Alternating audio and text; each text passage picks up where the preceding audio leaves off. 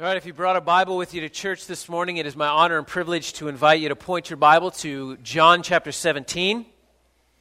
John chapter seventeen. If you didn't bring a Bible, you're welcome to use a pew Bible that's uh, in the pew ahead of you. You'll find our reading on page nine hundred three of the pew Bible. If you're not used to reading the Bible, the big numbers are the chapter numbers, the little numbers are the verse numbers. I'm going to begin reading in chapter seventeen, verse one, and then I'm going to be reading down to verse chapter five, verse five in the same chapter, and uh, then I'll pray, and we'll get to work. Should be forty minutes or so. John chapter seventeen. This is God's word. When Jesus had spoken these words, he lifted up his eyes to heaven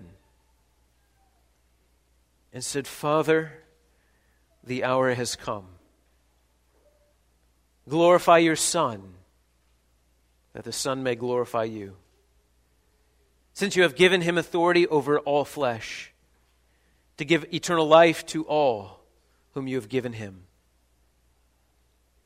And this is eternal life, that they know you, the only true God, and Jesus Christ, whom you have sent. I glorified you on earth, having accomplished the work that you gave me to do. And now, Father, glorify me in your own presence with the glory that I had with you before the world existed." Let's pray together.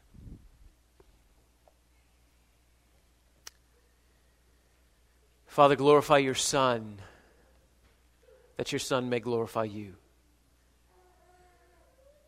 Father, help us to see that there is a God in heaven who hears, who cares.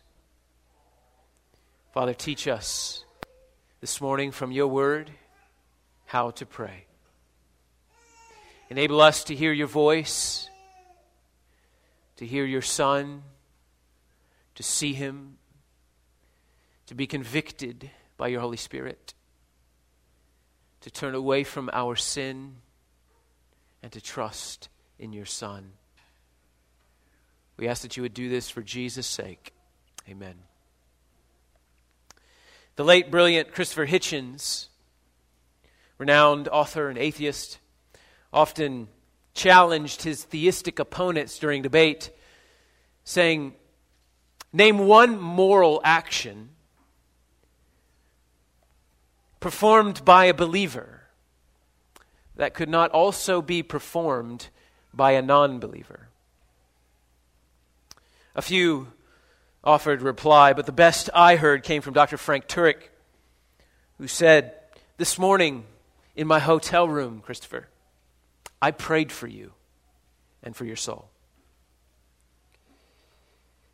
If there's any universal distinguishing mark of a Christian, it might be prayer. Christians pray. You may have noticed that we attempt to devote a good bit of time in our worship gatherings to prayer. We pray after the call to worship. We often pray in the songs that Corey leads us in. We pray during the congregational prayer. We pray as a church together. We pray after the call to worship. Uh, we pray before preaching of the word. We pray after the preaching of the word. And then we even pray at the end. We spend a good deal of time praying during our worship gatherings. And that is by design, because God's people have always been a praying people. There are six hundred fifty prayers listed in the Bible. The Apostle Paul mentions prayer forty-one times in his writings. When the Holy Spirit fell at Pentecost, he fell during a prayer meeting. The first church, led by the apostles, Luke says they devoted themselves to four things: to the preaching of the word, to gathering together in fellowship, to breaking of bread together, and to the prayers. During persecution in the early church, when one of them, Peter, was thrown into jail, the Christians prayed. In Acts chapter thirteen, Before sending out the first missionaries, the church at Antioch fasted and prayed. This is why it makes so much sense that the Apostle Paul would write to the Thessalonian church, pray without ceasing. We could survey the whole Bible and Christian history, and we'd find many reasons why Christians have understood the importance of prayer. But perhaps the greatest reason Christians ought to pray is that Jesus prayed. Jesus prayed. The Bible records Jesus praying twenty-five times. And if ever there's a reason to pray, that's it. The Lord Jesus Christ was a man of prayer. Well, as you know, Jesus did not just tell us to pray. He also taught us how to pray.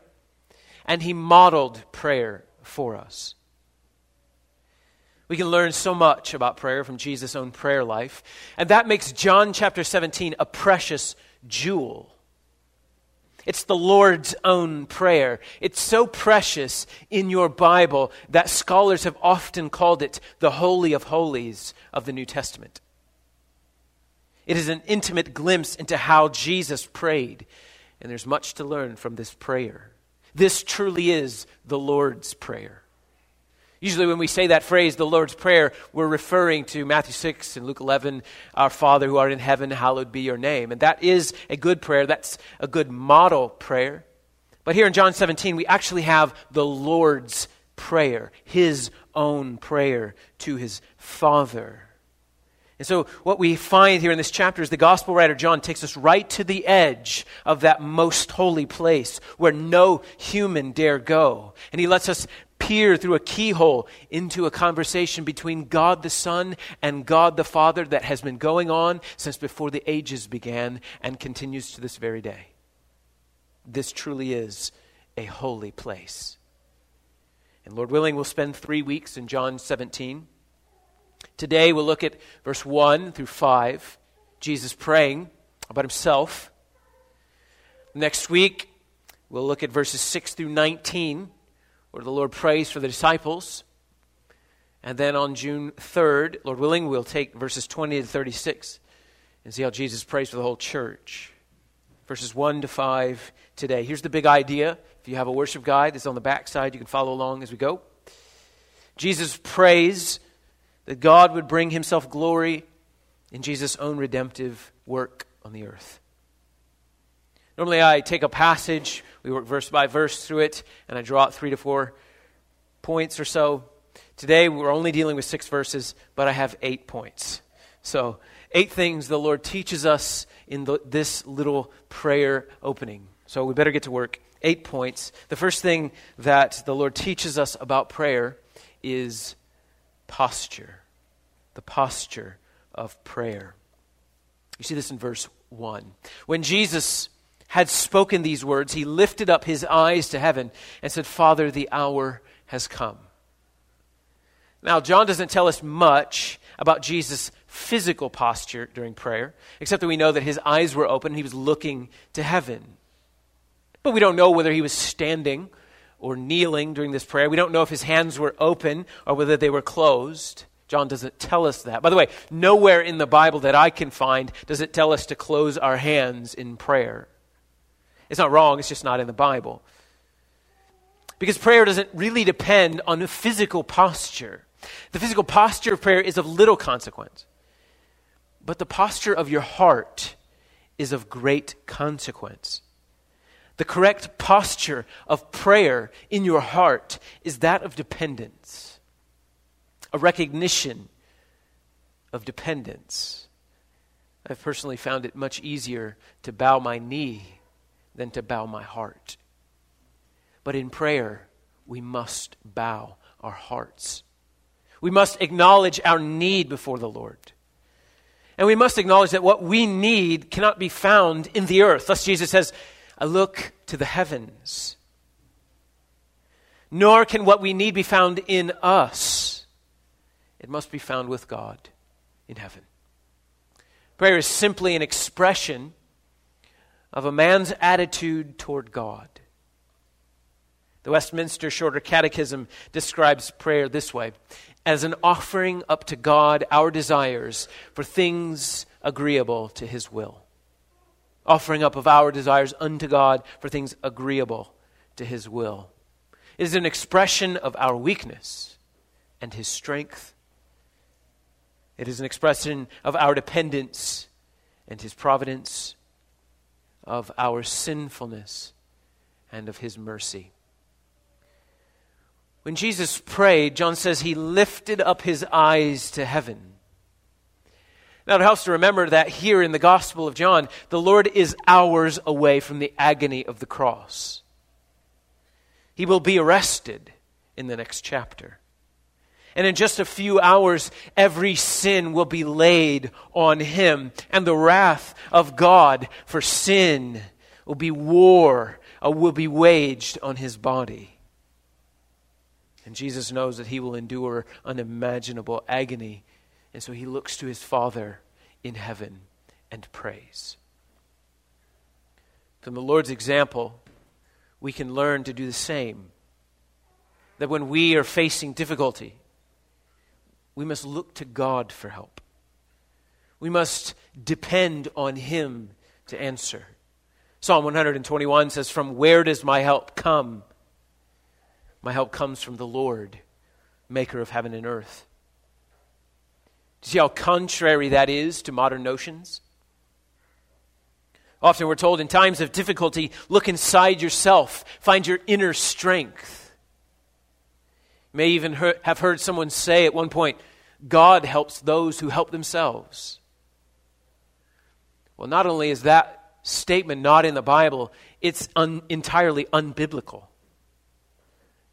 In truth, the Bible says, trust in the Lord with all of your heart. You don't lean on your own understanding, but in all your ways acknowledge him, and he will make your paths straight. In my experience, I found myself most unhelpful in times of trouble. Usually it's because I am the one who put myself in the need for that trouble. But have you ever noticed that it's only the emotional and spiritual issues which we recommend for self-healing? It's only when we have emotional issues that we say, look inside and find your inner strength. Your spiritual issue, look inside and find your inner strength. How unhelpful would it be the next time you visited the doctor and she said to you something like, you have pneumonia, so I'm going to prescribe to you a new drug called believe in yourself. Well, that'd be silly. And so why would we think that that kind of silliness would work with emotional problems? Certainly not spiritual problems. So the first thing Jesus teaches us about prayer is to adopt a heart posture of dependence on God. Our problem is internal, our solution external. Pray to God. He's the only one who can help. Second thing he teaches us, to pray to God as our Father. You see this in verse one as well. Jesus lifted up his eyes and he said, Father. Prayer acknowledges our need, and it acknowledges that God cares about our need. It recognizes that God is a personal God. Jesus teaches us that God hears us and he cares. Dear Christian, your God is not aloof, nor is he distant, and nor is he deaf. My dear Pentecostal friends, God hears your prayers because he loves you, regardless of how loud you say them. God hears your prayers. Your loud prayers are no more effective, but according to Matthew six, they may be less effective. God hears and God cares. Like any good father, God hears his children praying. Remember what the Lord taught us in Matthew seven. If you who are evil know how to give good gifts to your children, how much more will your Father who is in heaven give good gifts to those who ask him? Asking, knowing that God hears and God cares. As we learned last Lord's Day, that doesn't mean that God will give you everything you ask him in prayer. As long as you prayed in Jesus' name, God was guaranteed to answer you. But that's not what the Bible teaches. In fact, in First John five fourteen, John says that you can have confidence in prayer, knowing that if we ask anything according to his will, he will hear us. So we must pray according to God's will. Which brings us to the third thing Jesus teaches us. In prayer, we must yield ourselves to God's will. We must yield ourselves to God's will. You see this in verse one as well. Father, the hour has come.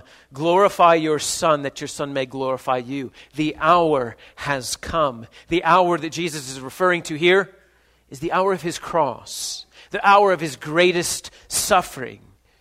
And so we hear, we see here in, G, in, in Jesus' prayer, he's yielding himself to his Father's will. You'll recall, if you know your Bible, Jesus' famous prayer in the Garden of Gethsemane, hours before his cross. He said, Father, if you could take this cup from me, please do it. But nevertheless, not my will, but yours be done.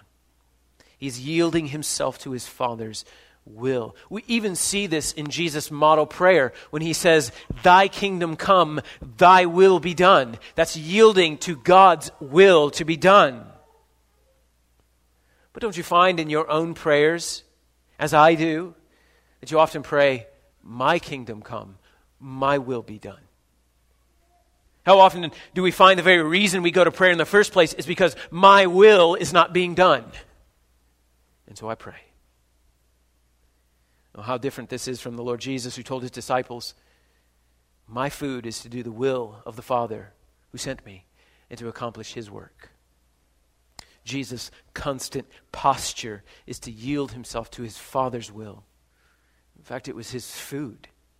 To do the Father's will sustained his very life. It's what he lived for. So I guess what we can say is that it's not wrong to live for food, as long as your food is the same food as Jesus' food, doing the Father's will. Number four, God's glory is the goal of all things. God's glory is the goal of all things. Jesus again, Father, the hour has come. And listen to his prayer. Glorify your Son, that your Son may glorify you. I don't think I'm overstating this when I say that after the gospel, this is the single most important thing you need to know.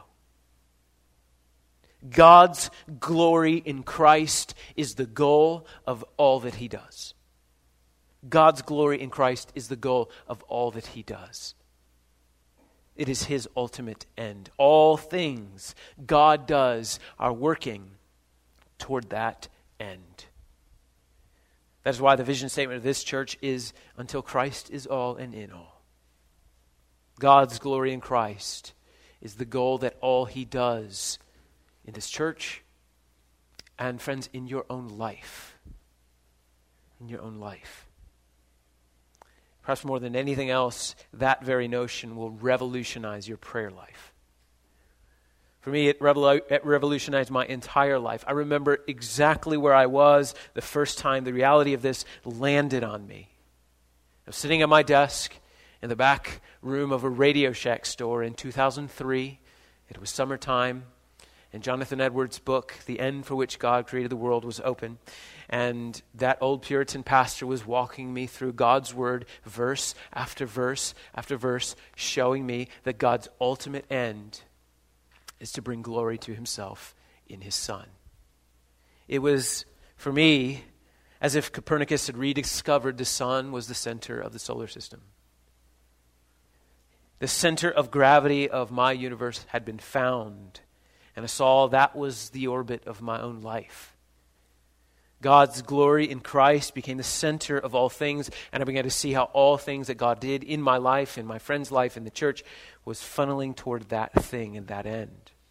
Creation, election, God's people Israel, the law, the cross, joy, peace, marriage, child rearing, church membership, church discipline, even suffering. All for the glory of God in Christ. February of that next year, while on an airplane, I resolved that I would finally listen to God and stop my rebellion and become a pastor and spend the rest of my life teaching people that God's glory was the end of all that he does. After you pray, Lord, have mercy on me, a sinner, this may be the most important prayer you pray. Father, glorify your Son, that your Son may glorify you. You will never find yourself more aligned with God's purpose in your life than when you share your Master's prayer here in John seventeen one. Father, make much of yourself in Jesus through my life. And so I encourage you, Cornerstone, to pray this in one way or another every day of your life. When facing difficulty, acknowledge your need for God, yield yourself to His will, and pray that God would be glorified in Christ through your situation.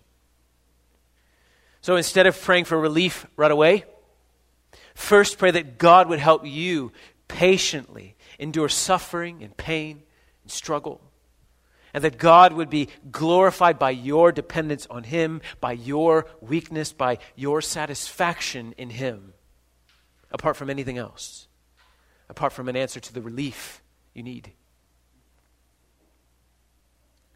God will always do what brings Him most glory. And I often don't know how that works out in my life or in my church. But here's what I do know. That I have a Father in heaven who loves me, who has sent His Son to redeem me from hell. And therefore, whatever delay He chooses in answering my prayer, it's not indifference. It is for His glory. It is for my good. Fifth, God is glorified in His grace. God is glorified in His grace. We see this in the word Jesus uses at the beginning of verse two. Since. Since. God brings glory to Himself in this way. Since you have given Him authority over all flesh, to give eternal life to all whom you have given Him. So what what, what Jesus is saying here is the manner in which God brings glory to Himself in the greatest way is through His Son saving sinners by His grace. The greatest demonstration of God's glory was the cross of Jesus Christ. Verse two is remarkable. Do you see all the giving going on in verse two? God gave Jesus authority over all. God gave His people to Jesus, and Jesus gives those people eternal life. Three things being given there. This is exactly what the Apostle Paul wrote in Ephesians one. God chose us in Christ before the foundation of the world that we should be holy and blameless before Him. In love, He predestined us for adoption to Himself as sons through Jesus Christ, according to the purpose of His will, to the praise of His glorious grace, with which He blessed us in the Beloved. Paul is saying the exact same things Jesus. That God gave His people to Christ, and Christ gave those people eternal life. All by grace. There's no mention in either of these passages of anything that you and I have done at all in that choosing. The only thing you and I did probably was need grace.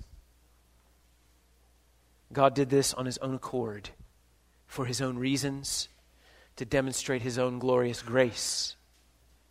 Brothers and sisters in Christ, understand you are among this number.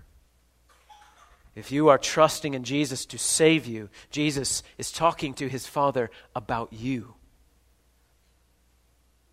Before the ages began, before you drew your first breath, God showed His love for you in that He gave His Son for you, and His Son granted you eternal life. This is your story. My non-Christian friend, if you're not following Jesus, I'm glad that you came to church today, because it could be that God is right now drawing you to Jesus Christ. And it could be that today you recognize your own rebellion against God and acknowledge that you need a Savior. You need to be saved from the penalties of your own sin. And it could be that today, if you turn from that sin and repent and trust in Jesus, He will grant you eternal life. So if you're thinking that God might be drawing you to Jesus today, I would encourage you to take one of these people here by the hand. These are my friends, and I know that they would be happy to introduce you to a life of having your sins forgiven and walk in the joy and newness of life with Christ. Sixth thing Jesus' prayer teaches us. Eternal life comes from knowing the one true God. Eternal life comes from knowing God. We see this in verse three. And this is eternal life, that they know you, the only true God, and Jesus Christ, whom you have sent. Eternal life comes one way, by knowing the one true God and Jesus Christ, who reveals him.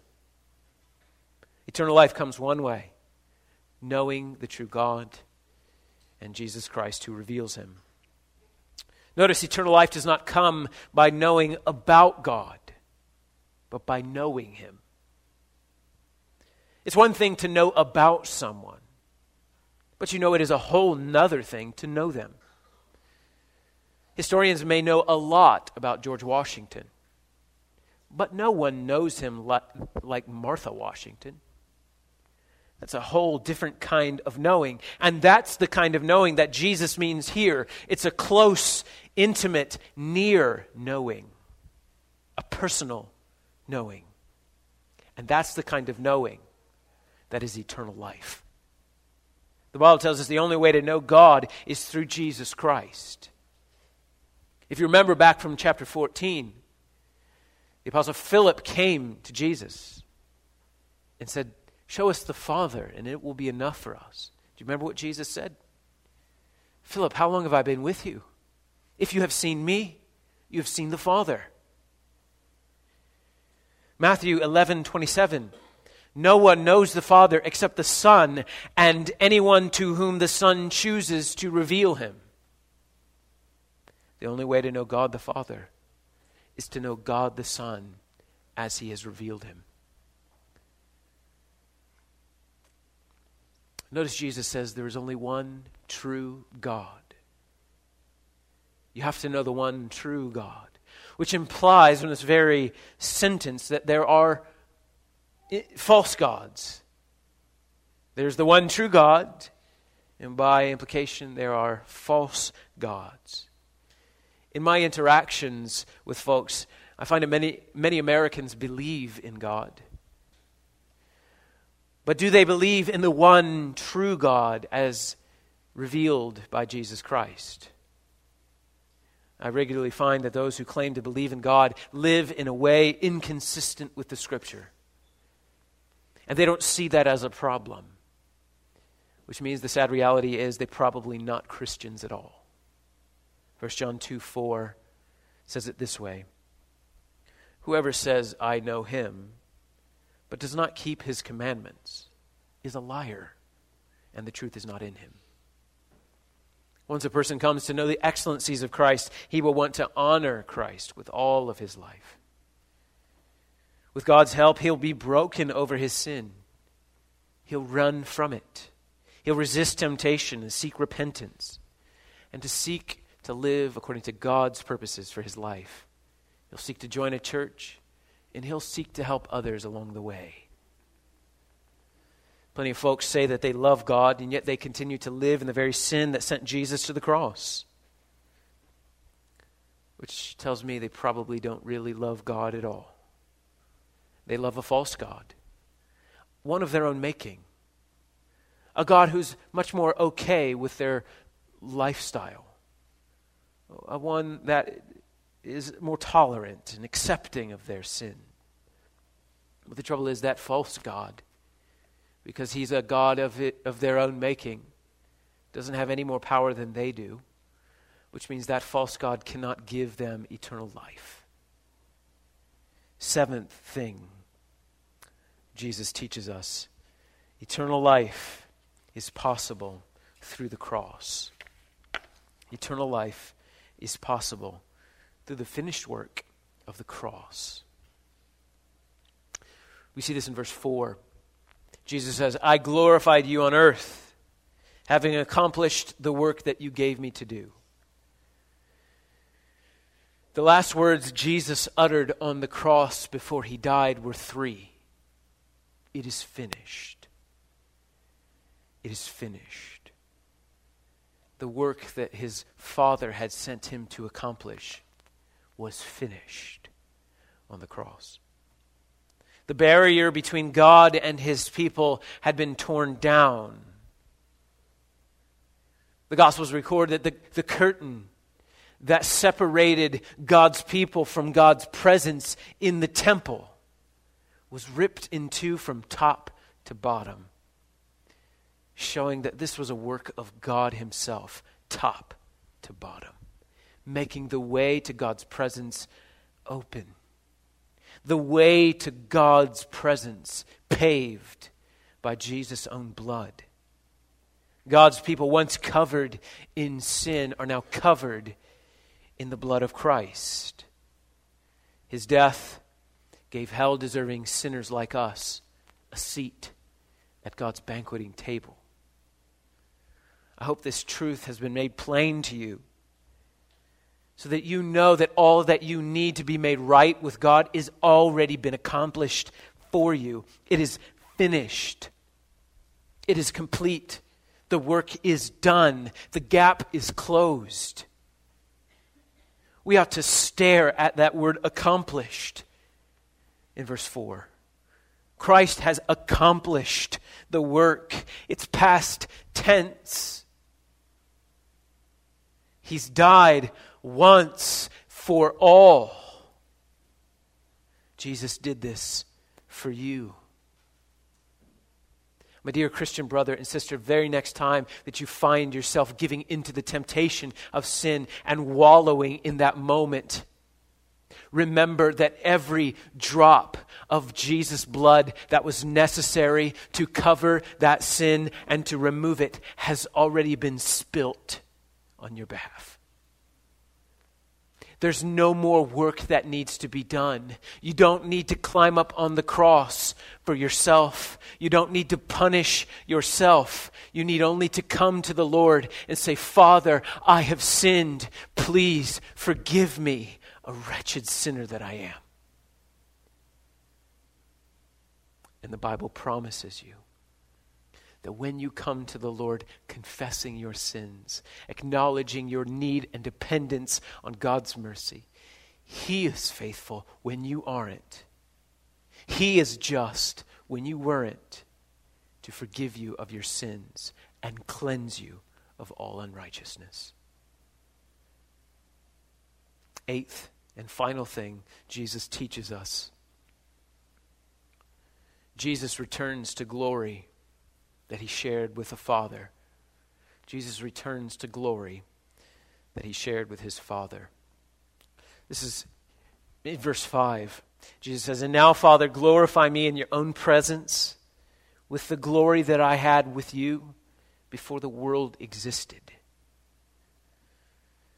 You see, what we're reading here, the prayer that we're reading here, are not the words of a mere man.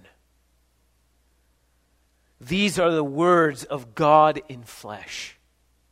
These are the words of one who has always been, who will always be. These are the words of Almighty God, which means they are trustworthy. They are true. They are unbreakable. And they are life-giving words. John has been showing this in his gospel since the very opening lines. John one, verse one. In the beginning was the Word, and the Word was with God, and the Word was God. Jesus, the Word, has existed from all time. He is uncreated. In fact, the Bible says all things that were created were created by Him. This is John one, verse three. All things were made through Him, and without Him was not anything made that was made. Jesus made all things. Jesus Christ is co-eternal, co-equal with God the Father, who has existed forever, sharing the same glory as God the Father has now. Jesus always had. Hebrews one, three. He, Jesus, is the radiance of the glory of God, the exact imprint of his nature. And he upholds the universe by the word of his power. He is the radiance of God's glory. He shares the same glory. He shines the same glory, the exact imprint of God's nature. Thus, anything you need to know about who God is, what God says, what God thinks, you look only to Christ and you find all of it there in him. The eternal Son of God, who proceeded from the Father, wrapped himself in human flesh. He lived the life you should have lived and haven't. He died the death you ought to have died and haven't. And because of that, he offers himself to save you from your sins. All for the glory of God. Three days after the cross, Jesus was raised from the grave. And later, he ascended into the Father, into the very presence of the Father, where he sits today, seated at the right hand of the Father, because he's seated because there's no more work to be done. So he has taken his throne in heaven.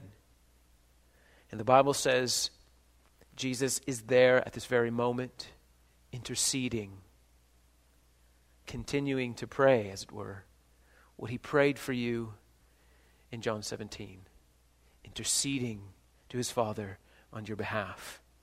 There he stands victorious, building his church, praying for his people. Well, here we wait on earth, empowered by his Spirit, to continue doing what he began, bringing glory to God the Father, through God the Son, by making disciples, building his church. We do this every day.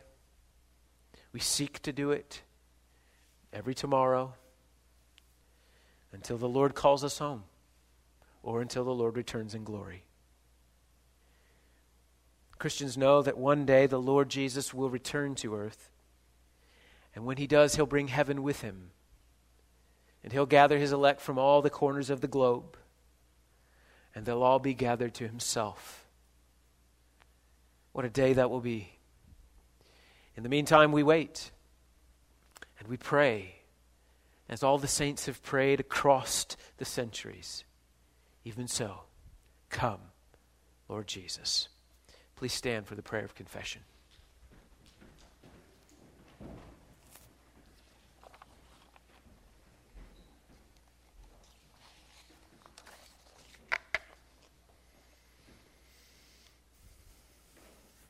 As I said, we pray a lot on Sunday mornings, acknowledging our need, our dependence on him. No more do we need the Lord than with this issue of sin. And so we take time at the end of our service to pray a prayer of confession as a group together. The Lord has given us his word. He's exposed our hearts. And so now we go to him in prayer. Would you join with me in praying to the Lord? God, you are great. You are our Father in heaven. Your name is holy. And we thank you for making a way for us, for sinners like us, to have your ear. Lord, what a wonder it is that the Almighty God in celestial glory and his Son, who upholds the universe by the word of his power, hears us. In your hearing, Father, glorify your Son, that your Son may glorify you. Lord, would you make much of your Son in our lives? Would you make much of him in our families? Would you make much of him in our church? And through us, our loved ones, our city, our world. Lord, Jesus deserves the praise of every creature in heaven and under heaven Would you make it so? We acknowledge our need before you. How often we have trusted in ourselves. How often we have created our own gods to get our own way. And in so doing, we have denied rightful worship of the one true God. Would you help us to see the idols of our heart, the false images we worship? Would you help us to see them and repent of this idolatry? And Father, we ask that you would grant us grace to yield our will to your Son's will. For we are so often strong-willed, stiff-necked. How arrogant our sin has made us. Please forgive us for thinking that our will is in some ways better than yours. Lord, have mercy on us, your people, as we so often seek our own glory, to make much of our own reputation. Miserable creatures are we to think that we deserve anything from you. And what mercy you have shown to us that you would even take thought of sinners like us, let alone send your Son to die for us.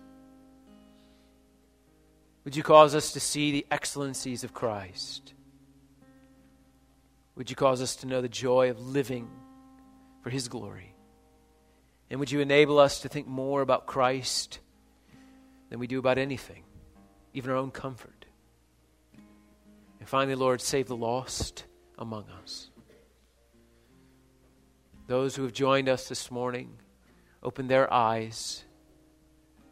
Would you enable them to see their need for you and to turn to you for mercy? Bring them to repentance. And Lord, would you save their souls? We ask these things of you not because we are worthy to ask them, but because Jesus is. So for Jesus' sake, and in Jesus' name we pray.